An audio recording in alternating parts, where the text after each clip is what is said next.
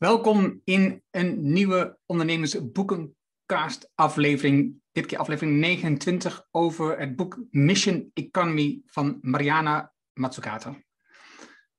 We hebben hier een boek van, dan gaat ja, Tom laten zien in de video, dus als je de video ziet, dan zie je het boek. We hebben hier een boek besproken van Mariana, The Value of Everything, de waarde van alles. En haar stijl bevalt ons allebei, haar denkwijze, de ideeën.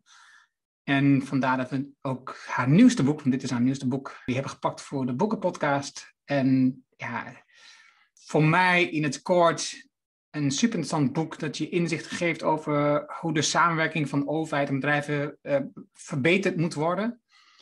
Om ervoor te zorgen dat we ja, de grootste uitdagingen waar we voor staan, als je kijkt naar milieu, naar gezondheid, naar fossiele brandstoffen, naar de vervuiling, dat we daar iets aan moeten doen. En, en dat alleen als die, volgens Mariana, ja, ik vind het uiteraard ook, anders zal ik het boek niet drie aanbevelen, maar ja, dat kan alleen als de overheid en de bedrijven samenwerken. Ik, hoor heel veel mensen zeggen, uh, zeker als ik met mensen waar ik mee werk, dat ze eigenlijk willen werken met ondernemers, omdat ondernemers als enige het kunnen veranderen. En ik, ik, ik eh, twijfel daarover en ik zeker nu ik haar boek lees, denk ik, nee, het is, het is niet alleen de bedrijven. De bedrijven zijn niet als enige verantwoorde. De overheid speelt daar een enorm belangrijke rol in. En dit is echt een samenwerking voor een duurzame leven.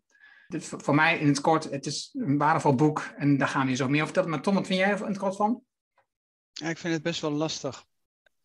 Ik zal maar zeggen, ik zal eerst even zeggen waarom, waarom ik eh, natuurlijk Mariana Mazzucato ook een interessante persoon vind eigenlijk uh, drie hele korte punten. Wat ik interessant vind is dat zij hoogleraar is. Dus zij heeft dus een wetenschappelijke onderbouw. Nou, daar hou ik van. Tweede is dat ze in de praktijk de kennis probeert te implementeren. ze is de, een van de belangrijkste adviseurs van de Europese Commissie bijvoorbeeld. Maar er komen een hele hoop voorbeelden naar de hand in het boek nog wel. Uh, en het derde, waar ik heel veel respect voor heb, is de, is de manier waarop ze het weet te brengen. Dus het is, ze is gewoon het, het zou niet eerlijk zijn te zeggen dat ze het goed weten vermarkten. Maar daar komen we dadelijk ook wel op als we het over het, hele begrip moonshot uh, hebben. Maar ze heeft ook wel die zending. Dus als je bijvoorbeeld, ik heb haar ook al een keer live gezien. En als ze op het podium staat, het is een, het is een powervrouw van heb ik jou daar. Ze weten mensen te, te enthousiasmeren, ze weten mensen mee te krijgen. Daar heb ik immens respect voor. De, de, waar ik een beetje mee zit nadat ik het boek heb gelezen is dat ik, ik denk heel erg vanuit de waarde. En ik vind het uiteindelijk dan ook wel heel erg Amerikaans. Terwijl haar inhoudelijke agenda juist niet Amerikaans is. En dan komt ze met dat voorbeeld van de maan, van het maanproject. En daar zit ik een beetje mee in mijn maag. Ik weet nog niet precies wat ik daarmee moet. Maar misschien dat we daar tijdens de bespreking van het boek uitkomen. ik, moet zeggen, ik had dat zelf ook een beetje. Ik, gisteren vroeg iemand mij, wat vind je van het boek? Nou, ik ben ook zeer benieuwd, het gesprek tussen, wat we dan samen hebben over dit boek, in deze boekkast omdat ik ook benieuwd ben naar jouw leerpunten. Er zijn een heleboel dingen die ik niet zo goed nog weet uh, wat dat moet betekenen. Maar laten we eens beginnen, want de titel dat is Mission Economy en de ondertitel... De ondertitel Grootse missies voor de hervorming van het kapitalisme. Waar komt nou het woord moonshot dan vandaan? Dat toch ook een ondertitel? Ben ik nog gek? Nou ja, Moonshot is in principe het project om iemand op Put a Man on the, on, the, on the Moon. De vertaling hebben ze hebben, in het Nederlands gewoon, ja, hebben ze dat naar voren gehaald, zeg maar zeggen, dat Moonshot. Dan als ondertitel grote missies voor de hervorming van het kapitalisme genomen. Ah, oké, okay. dus gewoon echt een hele andere dan... anders vertaald, zou ik maar zeggen. Ja, grappig. Want het woord moonshot, dat is natuurlijk een woord wat we eigenlijk in Nederland niet zo goed kennen dat, je zou het ook een soort noemen. Eh, dat is ook niet echt Nederlands. dat het scheelt. Dan wordt er niet echt heel erg duidelijk van. Nou, het, het gaat gewoon over, over grote doelen die ver weg staan, die je wilt bereiken. En dus dat je, dat je zegt, oké, dat, is, dat is de berg waar ik naartoe ga. En dat is de, de richting die ik vasthoud. En het boek is opgedeeld in vier onderdelen. Uh, a mission grounded, a mission impossible, missions in action en the next mission. Dus alles rondom missie. En eigenlijk, dat is het boek. Hè? Dus het boek gaat over missiegericht kijken naar de toekomst. Wat zijn de missies die we te doen hebben? En ze kijkt dan naar ja, hoe het gaat, wat er op dit moment gebeurt, wat er nodig is om ja, de meest uitdagende missies te bereiken. en welke missies, welke uitdagingen vandaag hebben, waar we voor staan. Dus, dus, ze heeft het ook in haar boek een aantal keer over, over de corona, over de, de gezondheidsuitbraak. Dus, dus ook dat zit er zelfs in verwerkt. En dan als laatste kijkt ze naar een soort conclusie van, oké, hoe, hoe gaan we nou onze economie in de toekomst opnieuw bedenken? En hoe kunnen we dan ervoor zorgen dat missies, het denken in missies, daar een veel grotere rol in gaat spelen? Omdat wat zij ziet als een van de punten die, die een probleem vormen, is dat de manier waarop we met overheid omgaan, is dat we dus kijken naar projecten en heel erg op korte termijn kijken van wat is, wat is het resultaat van dit project. Terwijl heel veel projecten die heel groot zijn, heel veel consequenties hebben, invloed hebben op andere projecten die daarvan afkomen, die ook ontwikkelingen zijn. En dan, en dan geeft ze een voorbeeld vanuit bijvoorbeeld het Apollo-programma. Uh, dat behandelt ze heel uitgebreid. Maar het, het, zijn veel meer voorbeelden die ze geven, waarbij dus dat al die bijzaken die ook eigenlijk um, de oorzaak hebben gevonden in, in die innovatie, in die ontwikkeling, die investering vanuit de overheid om iets op te pakken, niet worden meegerekend in de resultaten van zo'n project. En dus de kosten-baatanalyse van zo'n project zijn meestal uh, veel te korte termijn gericht. Eigenlijk ja, vanuit het Anglo-Amerikaanse denken of vanuit het aandeelhoudersdenken. Dat is niet de rol die de overheid heeft, vindt zij. Ja, of in principe weer zou moeten hebben of zou moeten herpakken. En daar neemt ze in principe ja, dat Apollo-project neemt ze als voorbeeld. Ja. Dus ze heeft, ik zal maar zeggen, ze heeft, ze heeft. Mijn vermoeden is eerlijk gezegd, ze wilde eigenlijk een boek schrijven over de New Green Deal. En ze heeft gezocht naar een voorbeeld. Nou, zo had ik bijvoorbeeld verwacht dat ze de oude Green, dat ze de oude eh, project, ik weet niet, is het Eisenhower geweest of wat is het in de jaren, nee, nee eerder geweest, in de jaren 30. Uh, waar in principe grote infrastructuurprojecten uh, werden neergezet om de, om de crisis van de jaren 20 en 30 op te lossen. Dat is gewoon veel minder sexy. Dus ik denk het hele idee van die ruimtevaart en dat Apollo spreekt natuurlijk enorm tot de verbeelding. Dat is wat ze eigenlijk, ja, waar ze eigenlijk bijna de helft van het boek heb ik het gevoel, of gevoelsmatig, het klopt niet helemaal hoor, maar gevoelsmatig zit je eigenlijk de helft van het boek over die Apollo-missie te lezen. Uh, en, en ze wil eigenlijk laten zien, om het nou even heel plat te formuleren, de overheid kan heel sexy zijn. Alleen het verhaal moet beter verteld worden. Ja, en, ik denk, een van de punten die zij noemt, is dus het feit dat um, veel stukken die eigenlijk bij de overheid hoorden of zijn geweest, zijn er uitgetrokken.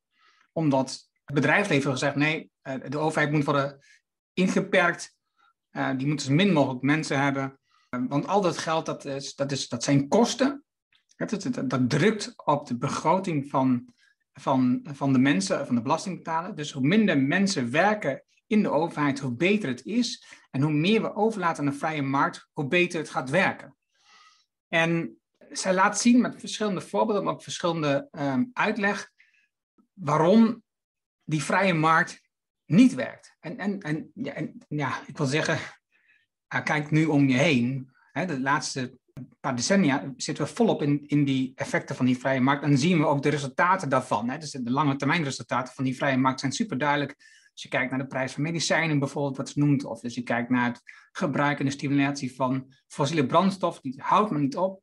Terwijl we weten dat het slecht is voor de opwarming van de aarde. En ze geeft zo verschillende grote voorbeelden die heel veel impact hebben op de toekomst van de mensheid. Niet zozeer van de planeet, maar vooral op de toekomst van de mensheid laat ze zien dat de vrije markt hier verkeerde keuzes maakt. Ondanks alle goede bedoelingen maakt ze continu weer de verkeerde keuze. En daar heeft de overheid een rol in, die namelijk veel onafhankelijker kan functioneren. Maar wat gebeurt er? Ze hollen de overheid uit. En daarmee wordt ook de functie en de rollen die er zijn, als je kijkt vanuit uh, holacracy, de rollen die er zijn bij zo'n overheid, worden steeds minder interessant voor mensen. Dus mensen verdwijnen ook uit de overheid omdat, omdat gewoon het niet meer interessant is. Omdat de, de intellectuele kennis die nodig is voor projecten, wordt niet uit de overheid gehaald, maar wordt gehaald uit consultants bijvoorbeeld, uit adviseurs, externe partijen. Terwijl, ja, dat is niet blijvend, dat is niet consistent. En ze noemt dat in het hoofdstuk 2 ook, over heeft het over kapitalisme in een crisis. Ja, dat is denk ik de onderliggende gedachte van, eh, hier moet iets veranderen. En zij zit natuurlijk vanuit economie en vanuit overheid um, ziet ze daar die kansen. Dat is zoals ik het heb gelezen. Ja, ze zegt in principe in het begin, en daar sluit ze ook aan op het, op het vorige boek, wat we toen overigens in de vorige podcast, moet je nog maar, ik weet niet precies welke aflevering, de, de aflevering dat was, hebben wij gezegd van nou dat laatste hoofdstuk is waarschijnlijk een soort taster voor het volgende boek wat ze gaat schrijven. Nou, dat is dit boek. Dus ze maakt in principe in het begin van het boek maakt ze de koppeling eigenlijk met, met dat vorige boek, waar ze overigens niet heel erg inhoudelijk naar verwijst. Uh, en dan begint het uiteindelijk, zegt ze, ook weer om het even heel kort samen te vatten. Kapitalisme zit in een crisis, is veel te veel korte termijn uh, ageren. Het bedrijfsleven kan de grote problemen helemaal niet oplossen, dat is een illusie. De overheid moet weer de leiding nemen. En hier staat dan in het Nederlands vertaald uh, niet in rommelen in de marge, maar echt uh, het voortouw nemen. Dan gaat ze nog even in op een aantal dingen die ze overigens in dat, in dat andere boek wat we al besproken hebben veel uitgebreider, uh, ik zal maar zeggen, analyseert. En om daar even, even een heel, iets heel simpels te doen, te nemen en ook meteen te koppelen met de, met de, met de praktijk. Zij schrijft vanuit een Engelse perspectief. Hè. Zij woont ook in Engeland, zij is hoogleraar in Engeland. Uh, ze, is actief in Londen, ze is actief in Schotland, er komen allerlei voorbeelden. Dus die Engelse context is heel belangrijk. En in Engeland slaat het alweer de andere kant op. Dus vorige week was de aankondiging dat uiteindelijk British Rail weer genationaliseerd wordt. Nou, dat, werd, dat heette dan niet nationaliseren, maar daar wordt een soort Great Britain Rail wordt er overheen uh, gezet. Dus eigenlijk wordt de boel daar alweer teruggedraaid. Waarom? Omdat Engeland als eerste alles geprivatiseerd heeft. Nou, lang verhaal kort het idee dat alles beter functioneert als je het privatiseert, daar is men inmiddels in Engeland al achter. Omdat ze gewoon veel verder al in die, in die, op die tijdsas de ellende hebben meegemaakt. En dan is waarschijnlijk het openbaar vervoer of uh, de trein het meest excellente voorbeeld. Dat functioneert voor geen meter. Uh, uh, en dat kennen we ook, in Nederland. Hè, dus als je, het, als je het spoor scheidt van de NS, uh, en het spoor wil geen onderhoud meer doen. En dan liggen de bladeren op de rails en het functioneert niet meer omdat je eigenlijk de wissels had moeten investeren, et cetera. Dat is een typisch voorbeeld van een collectief goed. Nou, daar noemt ze een aantal voorbeelden. En, en zegt eigenlijk, het is helemaal niet zo dat alles door het bedrijfsleven beter wordt gedaan. En er zijn een hele hoop, hele hoop gradaties en een hele hoop voorbeelden in, in. Dan rondt ze dat uiteindelijk af. En wat ze dan doet, is eigenlijk zeggen van ik ga me nu niet meer verdedigen en zeggen waarom een hele hoop dingen niet door het bedrijfsleven beter kunnen worden opgelost. Maar, en daarom heet dat boek ook Moonshot, ik neem waarschijnlijk uit de afgelopen 50 jaar het meest interessante, tot de verbeelding sprekende, enorme project. We put a man on the moon and bring him back safely. Kennedy, en daar gaat dat tweede gedeelte over, wat ze Mission Impossible hier noemt. En ik denk dat het interessant is, daar is heel erg even op in te zoomen. Dat moet jij maar dan even doen, omdat het, omdat het een heel, ja, of als je dat wil doen, omdat het, omdat het natuurlijk iets is wat heel erg tot de verbeelding spreekt en nog steeds in ons collectief bewustzijn uh, een hele, hele belangrijke rol speelt. Ja, en het grappige natuurlijk, want uiteindelijk, als je erover nadenkt, het Apollo-project Um, en jij, jij, gaf mij uh, voor de aflevering ook een linkje naar de Wikipedia-pagina rondom uh, een man eigenlijk achter dit idee om dat te doen. Hè, die dus Kennedy het idee heeft aangereikt. Maar het hele idee heeft natuurlijk een directe link met oorlog, met de wapenwetloop, met de um, Koude Oorlog, met de strijd tussen Amerika en Rusland dus het, het, ging niet eens zozeer op het feit dat die man op de maan moest komen en, en veilig terug. Dat was, zo kun je er nu naar kijken. Maar destijds was het verhaal, wij moeten dit eerder doen dan Rusland. Ja, misschien, misschien wat dan wel, in, wel, interessant is, omdat we natuurlijk nu in een tijd leven met Elon Musk en zijn raketten. En een beetje, het, het is nu een beetje het verhaal, als je dat allemaal veel efficiënter moet doen, dan, dan moet Elon Musk die raketten maar naar de maan sturen en weet ik veel wat allemaal. Zij neemt dat, in mij is dat geloof ik hoofdstuk 4. Daar gaat het dus over het hele Apollo-project misschien toch om even de naam te noemen. Ja, wat het, wat het een beetje, een beetje, ze gaat daar wel op in, omdat ze denk ik ook zelf een beetje die context wel kent. Wat uiteindelijk, wat uiteindelijk gewoon gebeurd is, uh, en daarom heb ik dat linkje ook toegestuurd, Werner van Braun, die het raketprogramma van de naties geleid heeft. Uh, en, en, en, de, en de V1's en V2's heeft gedaan, Peenemünde, voor de mensen die dat interessant vinden, helemaal aan de, aan de kust in het noorden. Uh, uh, daar hebben de Amerikanen, hebben al die Duitse wetenschappers uh, in de laatste weken van de oorlog allemaal verzameld. En dat zijn honderden geweest. En die hebben ze allemaal vervracht naar, naar de Verenigde Staten. En Werner von Braun, die overigens in het boek ook vaak ter sprake komt, en als je de man googelt, is eigenlijk de leidende figuur geweest van dat hele raketprogramma. Het grote probleem was dat hij ook nog SA en SS was. Dus ook lid van de partij was. Dus als je hem googelt, dan staat hij enerzijds met Adolf Hitler en, en Himmler en weet ik veel wat staat hij allemaal uh, op de foto's. En dan staat hij gewoon een paar jaar later, staat hij gewoon met Kennedy, uh, staat hij ze te overtuigen. En wat misschien nog wel interessant is, is dat er is een, een, een moment geweest, 57, wat ze denk ik ook over kort beschrijft, Sputnik. Het wordt zelfs de Sputnik-shock genoemd. Waar dus de Russen sneller bleken te zijn, om de maan konden cirkelen, ik ben geen specialist, of om de aarde konden cirkelen met die satelliet. En toen in één keer iedereen verstarde en iedereen zich helemaal rotschrok. Hoe kan het dat die Russen verder zijn dan wij? En toen is eigenlijk Werner von Braun, heeft eigenlijk gelobbyd bij Kennedy. Uh, heeft overigens ook een film met Walt Disney over, uh, over dit soort dingen allemaal gemaakt. Dat, wat naar de hand overigens ook weer later terugkomt in het boek, dat media zo relevant is. Gelobbyd, dus weten te overtuigen dat, uh, ja, dat de Verenigde Staten dat ze, ja, dat ze, voor, dat ze vaart in moesten, achter moesten zetten. Dat beschrijft zij wel correct. Dus dat eigenlijk de angst in de, voor de Russen in de Koude Oorlog er heeft toe heeft geleid dat ze een inhaalslag wilden maken. Uh, maar het heeft natuurlijk een beetje wrange, een wrange context. Dat eigenlijk de, de, de, een heel groot gedeelte van de mensen die daar genoemd wordt, ook andere mensen, dat zie je aan die Duitse namen, kun je altijd even googlen, dat het eigenlijk gewoon een soort voortgang was van, van, het, oude, van het oude rakettenprogramma onder de naties. En ook weer gericht natuurlijk weer dan tegen het communisme. Ja, ja en, en ik, dat is dus denk ik een van de belangrijke verschillen um, met toen en nu. In de geschiedenis telkens weer zie je dat oorlog een drijfveer is om enorme investeringen te doen. Hè. Dit, dit, dit programma is echt gewoon echt absurd grote investeringen veel meer geld ook gekost dan van tevoren was begroot. En, en, en je ziet dat, dat oorlog telkens weer een reden is om geldstromen te organiseren richting uh, investeringen om die wapens te verbeteren, om nieuwe wapens te krijgen, om nou, in dit geval dus iemand op de maan te krijgen. En eigenlijk, als je kijkt in de westerse wereld, is dat deel volledig vervallen. Dus alle grootste doelen die we nu hebben, hè, dus als je kijkt naar de, de doelen van, van, van Europa om, om een betere wereld te krijgen, of de werelddoelen eigenlijk zijn, het is, de World Health Organization, dan, dan zie je dat daar maar slecht tractie op kan komen. En oorlog zou daar een helpende hand in kunnen zijn. En dan breng ik het heel negatief. Uh, want ik denk niet dat het, nodig, dat het is. Maar je ziet wel dat oorlog een enorm verschil maakt om druk te geven.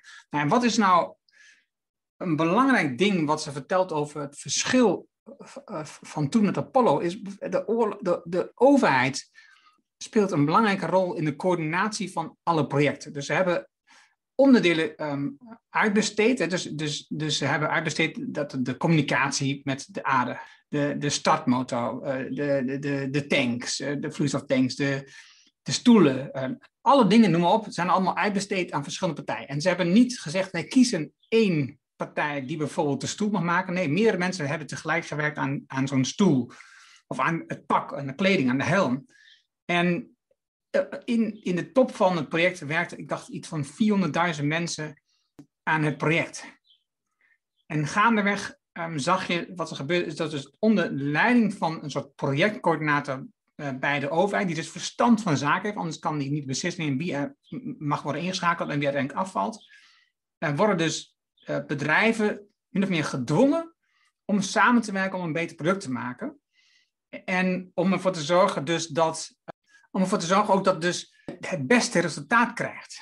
Niet één partij kiezen en die een pak geld in de handen duwen en zeggen, nou, maak een stoel. Nee, in het vooruitzicht stellen, als je een goede stoel hebt, dan krijg je betaald. En we gaan er vijf partijen tegelijk opzetten.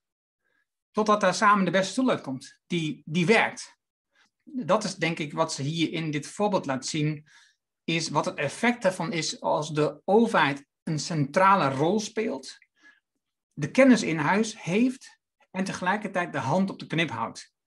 Het is investeringen moeten gedaan worden, Maar het is niet van, we geven één partij, omdat we daar de voorkeur hebben, of dat die klein is, of dat die groot is, wat dan ook, geven we een bak met geld en zeggen dan tegen die nou, ontwikkel dan dat voor ons. Maar dat, dat is wat er tegenwoordig veel gebeurt bij, bij uh, automatiseringsjobs. Dan wordt er extern ingehuurd en, um, en dan geven ze een opdracht aan de partij om iets te bouwen met een bak geld in de hand. En uiteindelijk falen die projecten allemaal falikant. Het kost veel meer dan de bedoeling is en uiteindelijk is het resultaat niet wat ze hadden verwacht. En dat zijn, dat zijn wel interessante lessen van dat project uh, Apollo om te kijken, wat, wat kunnen we daar nu weer van instellen? Ja, weet je, maar weet je welke, wel, welke, welke koppeling ik had? Dat boek van de Why, uh, Why the Mighty Fall, wat we ook hebben besproken van Jim Collins, beschrijft op een gegeven moment dat als organisaties eigenlijk langzaam aan het afbouwen zijn, dat ze uiteindelijk op een gegeven moment de redder of het reddende project zoeken. En dat vind ik uiteindelijk, dat is eigenlijk mijn hoofdkritiek uh, op, op, het boek. Er zijn een hele hoop, bijvoorbeeld ze heeft ook een statistiek erin gezet over alle grote uitgaven. En het frustrerende is eigenlijk dat, en de onderste groene balk zijn de oorlogen in Afghanistan en, en, en Irak. En, en, de, en het kleine groene puntje bovenin, dat is het Apollo-project. Dat Apollo-project was helemaal niet zo duur. Alleen wat mij verbaast is, waarom, waarom komt ze niet met voorbeelden van dingen die heel normaal zijn? En, en, en in Nederland zou je de deltawerken kunnen nemen, of uh, de hele publieke infrastructuur, of de woningbouw, of de elektrificering, of de aanleg van wegen, of de spoorwegen, et cetera. Nee, dan nemen we nou juist oorlog. Dat is in principe wat er gebeurt. En waar terecht overigens dan de burgerrechtsbeweging op hetzelfde tijdstip in de jaren 60, hè, mogen we niet vergeten, die context noemt ze wel, op dezelfde pagina. In het Nederlandse boek is pagina 70 en 71. En dan zegt degene, wordt, in 68 wordt Martin Luther King vermoord. Het is allemaal, allemaal diezelfde, dezelfde tijd. En dat gebeurt ook niks voor niks. En dan zegt iemand van ja, misschien kunnen we, zijn opvolger zegt dan van ja, van, wellicht kunnen we vanuit, vanuit uh, Mars en Jupiter uh, dan, dan kijken hoe op de aarde racisme, armoede, honger en oorlog heersen. We hebben als beschaafde natie gefaald. En dat vind ik uiteindelijk jammer. Dus ik had het, jam, ik had het veel zinvoller gevonden als we uit waren gegaan van, van, de, van de Europese continentale verworvenheden, wat mij betreft. Eh, en, en daar hebben we legio voorbeelden. Het hele sociale zekerheid, eh, invoering van de AOW, ziektekostenverzekering, publieke werken, ziekenhuizen, scholen, et cetera.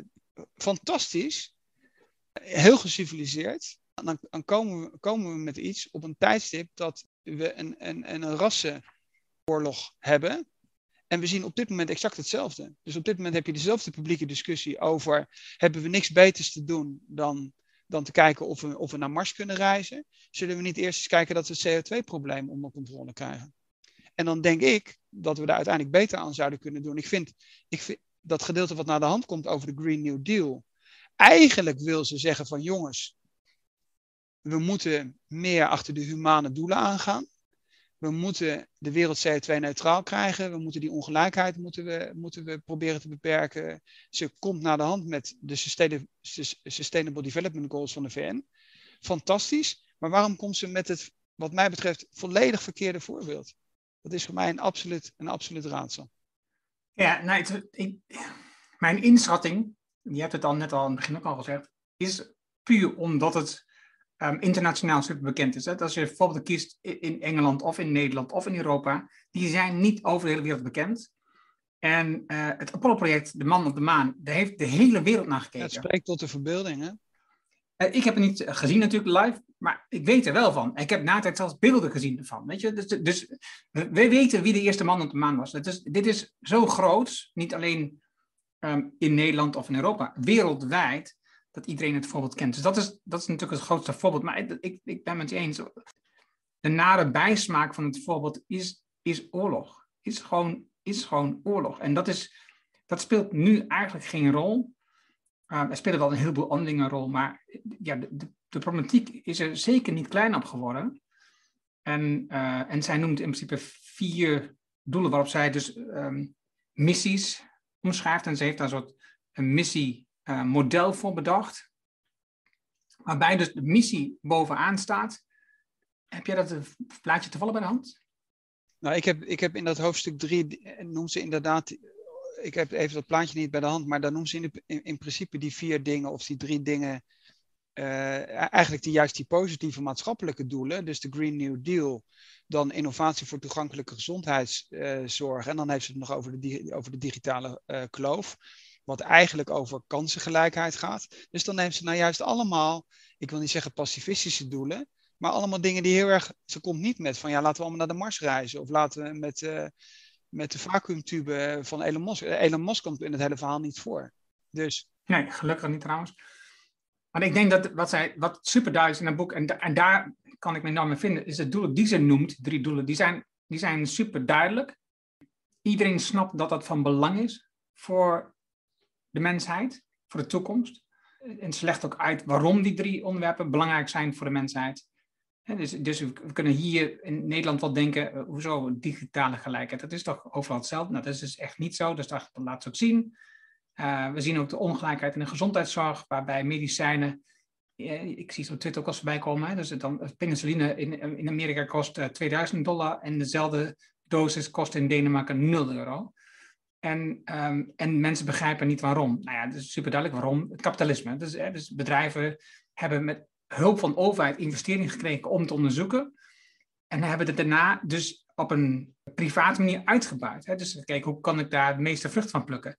En zij noemt wel Elon Musk overigens, maar op een andere manier. Want ze geeft aan dat uh, de investeringen die ze hebben gedaan vanuit de overheid in de drie bedrijven van Elon Musk, die zijn enorm. Hè? Dus dat was een van, iets van 3 miljard uit mijn hoofd. En het rare wat daarbij gebeurt, is dat, dat noemt ze dus een punt van, oké, dat, dat is wat we moeten veranderen is dat dus de overheid um, stelt eigenlijk nauwelijks voorwaarden aan, aan zo'n investering, aan zo'n lening. Het was in dit geval waren het leningen.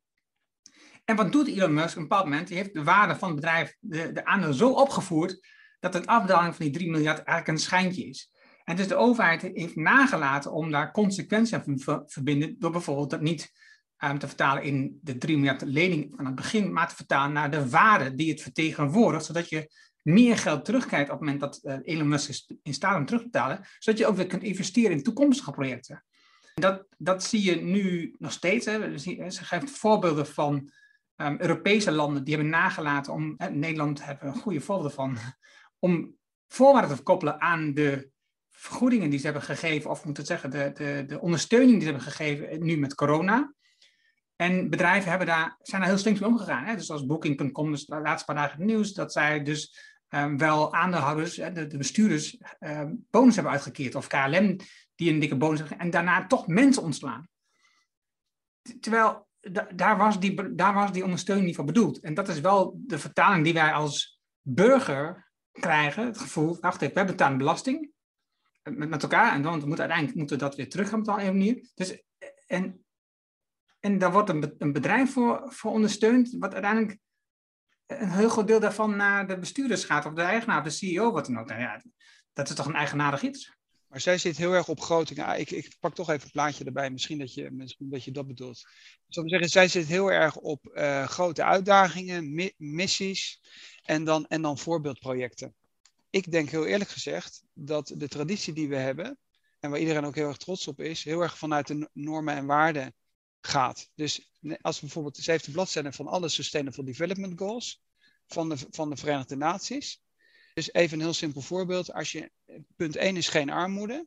Nou, wat, is nou ons, onze, wat zijn onze collectieve waarden en normen met betrekking tot geen, ar, uh, geen armoede? Dat is verplichte ziektekostenverzekering, minimumloon. Uh, dus al die discussies die op dit moment ook een rol spelen, juist in de Verenigde Staten. Dus wat ik niet begrijp is, maar waarom pak je niet gewoon die SDG's, die Sustainable Development Goals, zegt van waar hebben we het minste armoede, waar hebben we het minste ongelijkheid, dan land je overigens weer bij Scandinavië. Dan zul je zien dat je een naar verhouding hoog minimumloon heeft, dan zul je zien dat de bedrijven belasting moeten betalen, dan, dan zul je zien dat, dat, dat, dat, geen geld voor scholen.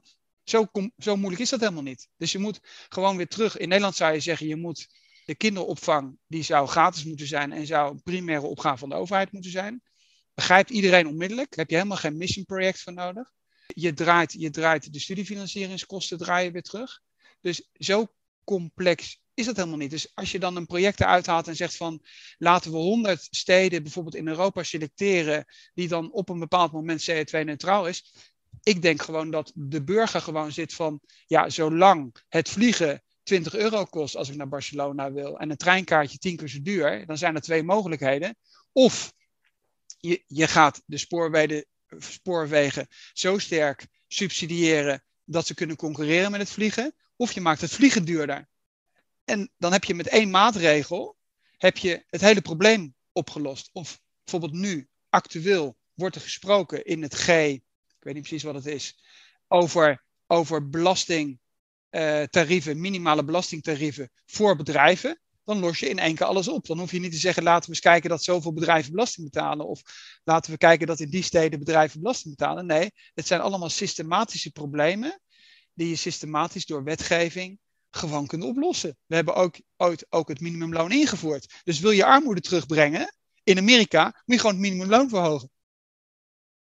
Ja, nou, nu, nu, maak ik me verder niet zo druk over Amerika indirect, omdat ik denk dat we in Europa genoeg uitdagingen hebben. Europa maar wat mij van, ja, precies. Maar wat voor mij van belang is, is de voorbeelden die je schetst, zijn super duidelijk.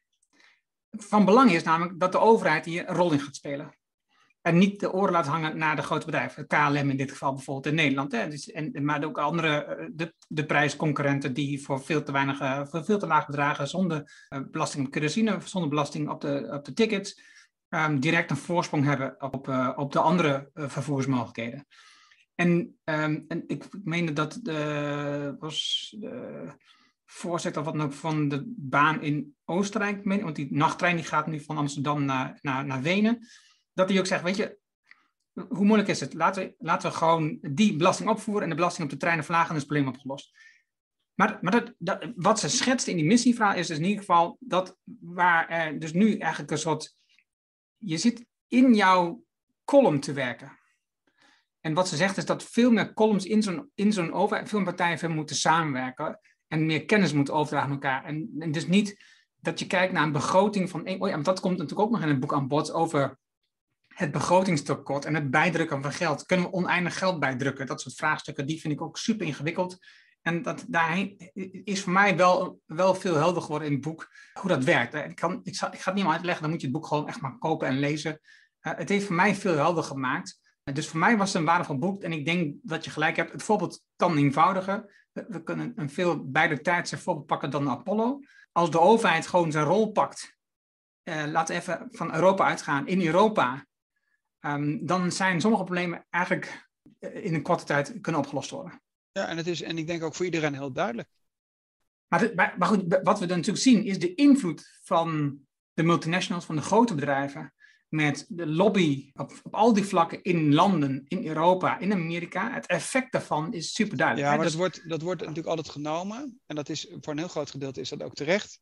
Maar als we nou bijvoorbeeld zeggen, en daarom vind ik het zinvoller om vanuit de oude normen en waarden te argumenteren. Dus als wij bijvoorbeeld even Sustainable Development Goals zeggen, er moeten gelijke kansen zijn, dan hebben wij in Nederland helemaal niemand nodig om, om ik zal maar zeggen, weer terug te keren naar een beter studiefinancieringssysteem. Daar hebben we helemaal niemand voor nodig. Want het is helemaal geen globaal thema.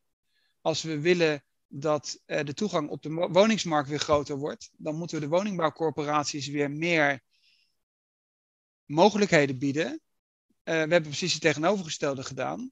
Er zijn een hele hoop problemen. Niet alles is globaal. Niet alles zijn globale nee, problemen. Oké, maar, maar help mij even dan. Wat, wat zou nu de overheid moeten doen om uh, de studiefinanciering te veranderen? Wat, wat, laat ik anders vragen. Wat houdt ze nu tegen om dat te veranderen? Want waarom gebeurt het dan niet gewoon? Nou ja, er gebeuren een hele hoop dingen niet, omdat uiteindelijk dingen gewoon vastgelopen zijn. Oké, en wat, wat zou dan de Nederlandse overheid moeten doen om dit soort voorbeelden los te nou, Wat je natuurlijk zou moeten doen is, je moet een discussie hebben over waarden en normen. En dan, dan uiteindelijk land je weer bij de, bij de uitgangspunten van de verlichting. Waar je zegt van, willen wij dat mensen zoveel mogelijk gelijke kansen hebben als het om opleiding gaat? En dan kun je eigenlijk gewoon kijken wat in de afgelopen twintig jaar eigenlijk aan maatregelen is ingevoerd. Wat die mobiliteit heeft doen afnemen. Zijn allerlei rapporten, WR, over geschreven. En dan ga je dat dus successieve, ga je die dingen gewoon weer terugdraaien. Dat is, dat is helemaal niet zo moeilijk. Maar het is, daarom zeg ik, zoiets simpels als het spoor. Op het moment dat je de NS privatiseert en dan het onderhoud of de rails scheidt van degene die op die rails rijdt, ja, dan is het logisch dat dat niet meer functioneert, want diegene heeft geen belang bij om, om zoveel mogelijk te investeren in de infrastructuur. Moet de NS een winstdoelmerk hebben? Nee, helemaal niet. Alleen, het enige wat relevant is bij, bij publiek transport, is dat het rijdt, dat het veel rijdt. En als we zeggen dat het allergrootste probleem klimaat is, dan zou je dus heel kort door de bocht kunnen zeggen, wij subsidiëren sowieso al een heel groot gedeelte van het openbaar vervoer.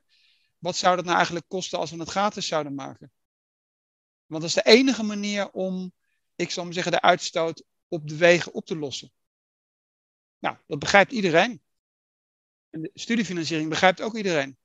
Dus er zijn, zo, zo complex is dat in principe niet. Dus ik zou de nationale problemen scheiden van de internationale problemen. Die nationale problemen zoveel mogelijk proberen op te lossen door dingen uit te ruilen. Zoals we dat in Nederland ooit hebben gedaan met het algemeen kiesrecht tegen de schoolstrijd, pacificatie in 1919. Zodat je alle aandacht en energie over hebt om de, het grote probleem, wat zij overigens ook beschrijft, de Green New Deal, om dat op te lossen. Omdat het, dat is het enige echte grote probleem wat je niet nationaal kunt oplossen. Om het nou even heel, uh, ik zal maar zeggen, simpel samen te vatten. Dat hangt natuurlijk biodiversiteit aan een hele hoop andere dingen nog. Maar klimaat is het enige wat echt heel erg problematisch is en waar het eigenlijk 5 na 12 is. Oké, ik wil hem afsluiten. En ik wil één ding niet vergeten om te vermelden. Uh, in, het laatste hoofdstuk heeft het over dat ze meerdere vrouwelijke wetenschappers heeft aangehaald in het boek. En een mooie zin daarbij die ze zegt is, die het leven centraal hebben gesteld in de economie en niet de economie centraal in het leven. Uh, mensen als Hannah Arends, Elinor Oostrom, Kate Raworth, Stephanie Kelton, Edith Penrose en Carlotta, Carlotta Teres. En, en, en zo kun je nog meer, want in het vorige boek heeft het ook over ORC uit Amerika. Dus wat mij opvalt en ik vind het dus ook heel erg mooi, is de, de, de sterke rol van de vrouw in deze um, andere manier van denken, in de manier van denken, in het samendenken, in het uitgaan naar, naar de goede weg en niet zomaar voortzetten van meer omzet, meer winst en meer resultaat. Nee, maar wat, moeten we, wat, is, wat is het wat we werkelijk willen veranderen? Wat is het werkelijk wat we willen bereiken? Een van de belangrijkste vragen die je moet hebben, ook als je wilt investeren als overheid, wat is wat we willen bereiken? En dus voor mij is dat, dat soort dingen zijn gewoon al de moeite waard om het boek te lezen, ondanks al die dingen die we net genoemd hebben, wat nog beter kan. Uh, misschien een vervolgboek voor haar. Wat is, wat, is, wat is jij? Wat wil je nog in ieder geval zeggen? Wat is je conclusie? Wat, de, wat jij nu net noemt is heel goed. Uh, dus zij zit in een hele groep met, met vrouwelijke wetenschappers.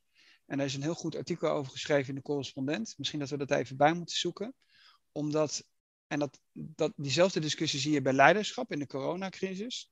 Dat het feminine, dus de feminine manier van leiding geven of meer team, uh, meer de lange termijn, et cetera, minder het masculine handjesgedragachtige, uh, de boel naar de Filistijnen helpen, et cetera. Die hele grote groep vrouwen, of die grote groep uh, wetenschappers, die gelukkig elkaar ook ondersteunt en noemt, ja, dat zijn eigenlijk op dit moment waarschijnlijk, ik wil niet zeggen de meest interessante personen, maar dat heb je met Kate Hayward, met Donut Economy is het exact hetzelfde.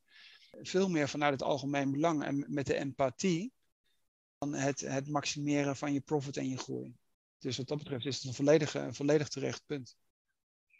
Ja, ik zeg, ik zeg al, al een paar jaar nu, dit is echt het decennium, misschien wel de eeuw denk ik zelfs, van de vrouw die steeds meer de macht gaan krijgen. En je noemt het al, dus je, ziet, je zag de invloed van de vrouwelijke leiders in de wereld en de consequenties en impact van corona in die landen. Dat was opvallend gewoon. Ik wil misschien nog wel um, een afsluitende zin zeggen waarom ik me toch, waarom ik zo verontrust ben of waar, waar mijn kritiek vandaan komt. Ik denk eerlijk gezegd dat we inmiddels met, met lang discussiëren en projectjes doen, dat die tijd gewoon over is. Dus ik ben heel erg dankbaar dat de rechter Shell uh, heeft gezegd: jongens, zo gaat dat niet. Uh, omdat dus blijkbaar de rechter inmiddels op de, op de stoel van de overheid moet gaan zitten. Om weer te zeggen: het lange algemene belang voor de volgende generaties Dat is wat eigenlijk het uitgangspunt zou moeten zijn. En we weten inmiddels ook uit onderzoek dat we maar een paar procent nodig hebben om, om de boel te kantelen. En alle grote, en dat zeg ik als historicus, alle grote veranderingen in het verleden zijn uiteindelijk niet, aan, niet of zelden tot stand gekomen doordat men heel lang maar is blijven discussiëren, maar dat op een gegeven moment gewoon mensen de straat op zijn gegaan. We hebben het algemeen kiesrecht gekregen, omdat men overigens ook weer bang was voor het communisme. En mensen gewoon, heel simpel gezegd, bang waren dat de revolutie zou zijn uitgebroken. En toen werd het algemeen kiesrecht ingevoerd. En ik denk dat we, dat we toch meer moeten kijken dat, dat we een soort, ja, een soort consensus weten te vinden, maar dan wel meer in actie overgaan en zeggen, jongens, dit moet gewoon ophouden. We moeten, het kan niet zijn dat we na corona weer voor 20 euro ergens naartoe kunnen vliegen en het treinticket kost tien keer zoveel. Deze waanzin moet ophouden.